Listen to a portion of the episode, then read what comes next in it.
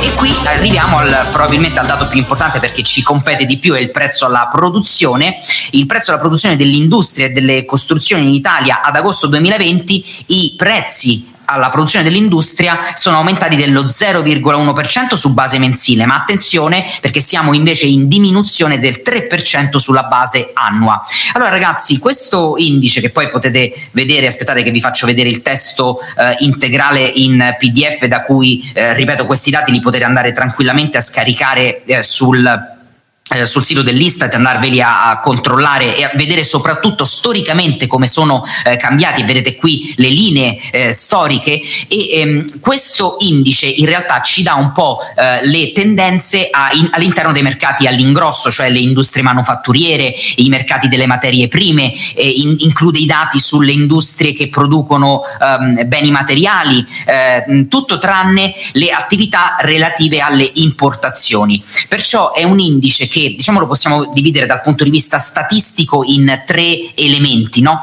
Il primo, materie prime, che appunto mostra la variazione dei prezzi eh, nel mese di riferimento su base annuale eh, eh, di materie prime come gli energetici, petrolio, eh, acciaio, carbone e così via, e poi invece l'indice intermedio che rappresenta le merci, eh, e quindi diciamo il prodotto finito, il bene finito, e l'indice eh, rappresenta la fase, eh, ricordiamocelo sempre, la fase finale della produzione. Perché quest'indice è importante ed è importante ragazzi quando messo a fianco al, um, al Consumer Price Index? Perché se, e può addirittura anticiparci il valore del CPI, il PPI, perché se aumentano il costo delle materie prime che le aziende per produrre ehm, beni eh, devono acquistare e quindi i prezzi di queste materie prime stanno alzandosi, stanno diventando più costose, secondo voi chi è che pagherà di più i prodotti finiti, finali che le aziende produrranno? Saremo noi, dovremo pagare di più per avere lo stesso bene se la materia prima è aumentata. Vi faccio l'esempio della benzina, anche se la benzina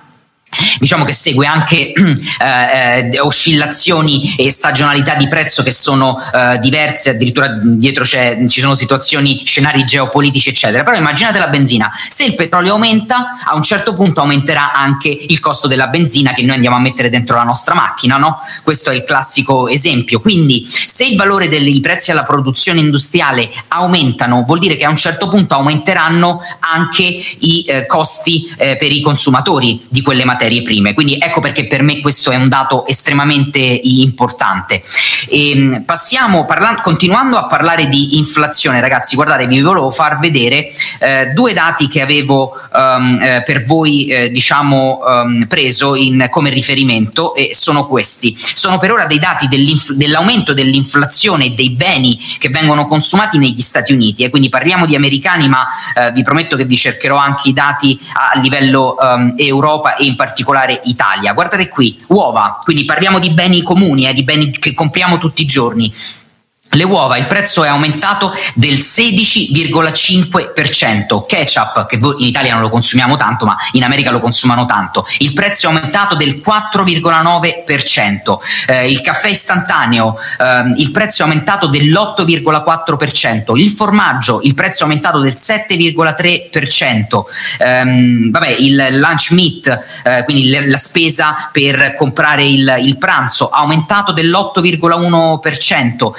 Questo è interessante perché tra l'altro ho anche delle aziende investite in questo settore, il plant-based meat, cioè la carne fatta non con carne animale ma con eh, vegana basata su, um, eh, su, piante e su, um, eh, come si dice, i ceci, i fagioli, eccetera, eccetera. Non mi viene adesso il, il nome. I prezzi sono aumentati del 13,8%. Guardate qua, eh, Nike Air, quindi parliamo di scarpe, prezzi aumentati del 10,5% e potrei continuare, guardate qua, Lulemon che è un'azienda ehm, eh, americana molto molto interessante che fa abbigliamento sportivo, prezzi aumentati del 7,2%. Vi faccio vedere anche quest'altra tabella eh, di quest'altro eh, centro di, di, ricerca, lo potete andare a vedere con calma voi ragazzi, il, il sito è il crresearch.com e come ci, ci, ci misura, ha misurato come il Covid ha impattato sul portafoglio dei consumatori, sui nostri portafogli. Vi faccio vedere quali sono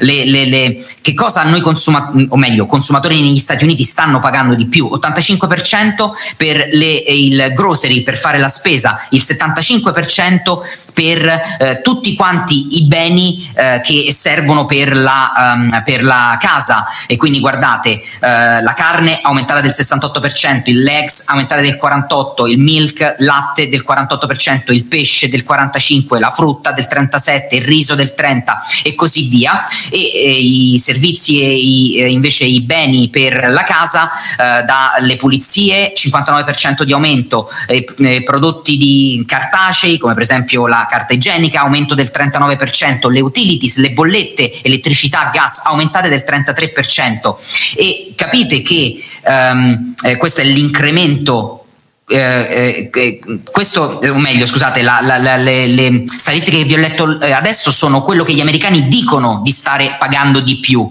quindi pensano di pagare di più. E questo è quello che effettivamente gli americani stanno pagando di più, la carne più 10%, eh, le uova più 5-9%, quindi capite che c'è una percezione anche di quello che pensano i cittadini, i consumatori e quello che è poi nella realtà, però lasciatemi dire che comunque un incremento eh, c'è, questi sono il, il appunto appunto il CP, Consumer Price Index, eh, misurato da febbraio del 2020 dal BEA che è il Bureau of Economic Analysis negli Stati Uniti. Quindi vedete ragazzi come ehm, una cosa che eh, ne abbiamo parlato, credo, nel, eh, ne abbiamo parlato nel Trading Talks, nella nostra lunga diretta, no? vi ho detto, qui abbiamo le banche centrali che stanno espandendo la base monetaria. In che modo? Stanno comprando bond, stanno comprando titoli di Stato, obbligazioni e stanno comp- comprando corporate bond anche, quindi non si sono solo fermati a, eh, al primo livello di manovra, eh, diciamo così, monetaria, politica monetaria, che era la, la, la, agire sui tassi di interesse che hanno abbassato. Hanno cominciato poi a comprare eh, obbligazioni statali, titoli di Stato. Infine, terzo livello, hanno comprato eh, corporate bonds, quindi hanno comprato eh, obbligazioni di eh, aziende. Ehm, abbiamo parlato del, di, di, di ETF, di quale ETF puntavano, ma in realtà quello che ha fatto la Federal Reserve attraverso eh, delle aziende che l'hanno diciamo così di consulenza e andare a comprare i corporate bond di aziende specifiche. E, e, quindi c'è stata da una parte la base monetaria che è aumentata per l'iniezione di liquidità da parte delle banche centrali. Poi secondo punto importante c'è stata un'interruzione de, dal punto di vista della supply quindi della produzione a livello globale non solo in Italia non solo in America non solo in Cina e questa è stata causata a marzo e aprile principalmente marzo aprile e maggio per alcune nazioni. La Cina ha iniziato prima l'Europa ha iniziato un po' dopo, l'America ancora più in ritardo e, e quindi c'è stato un blocco della um, supply, della produzione. Eh, però che cosa hanno voluto fare i governi? Hanno voluto cercare di mantenere costante, quindi alto, i consumi, quindi la domanda, perché se la domanda anche crollava, capite bene che economicamente parlando si eh, andava um, incontro veramente ad una profonda crisi. Ragazzi, queste, questa equazione che, che, che, so, che è la somma di questi tre addendi di cui vi ho parlato, base monetaria della banca centrale, il, l'interruzione del globale della eh, produzione, la ehm, volontà di mantenere però alti i consumi e quindi la domanda, a che cosa comporta? Cioè facendo questo più que- A più B più C è uguale a che cosa? È uguale all'inflazione. Quindi no, no, l'inflazione non ci sarà subito eh, come vi ho detto, la mia stima iniziale di una uh, inflazione che cresceva anche troppo velocemente era fine 2021. Probabilmente i dati, quello che mi stanno dicendo è che questa, ehm, questa cosa avverrà prima. Lo staremo a vedere, la monitoreremo insieme, non vi preoccupate, insomma ne parleremo giorno dopo giorno.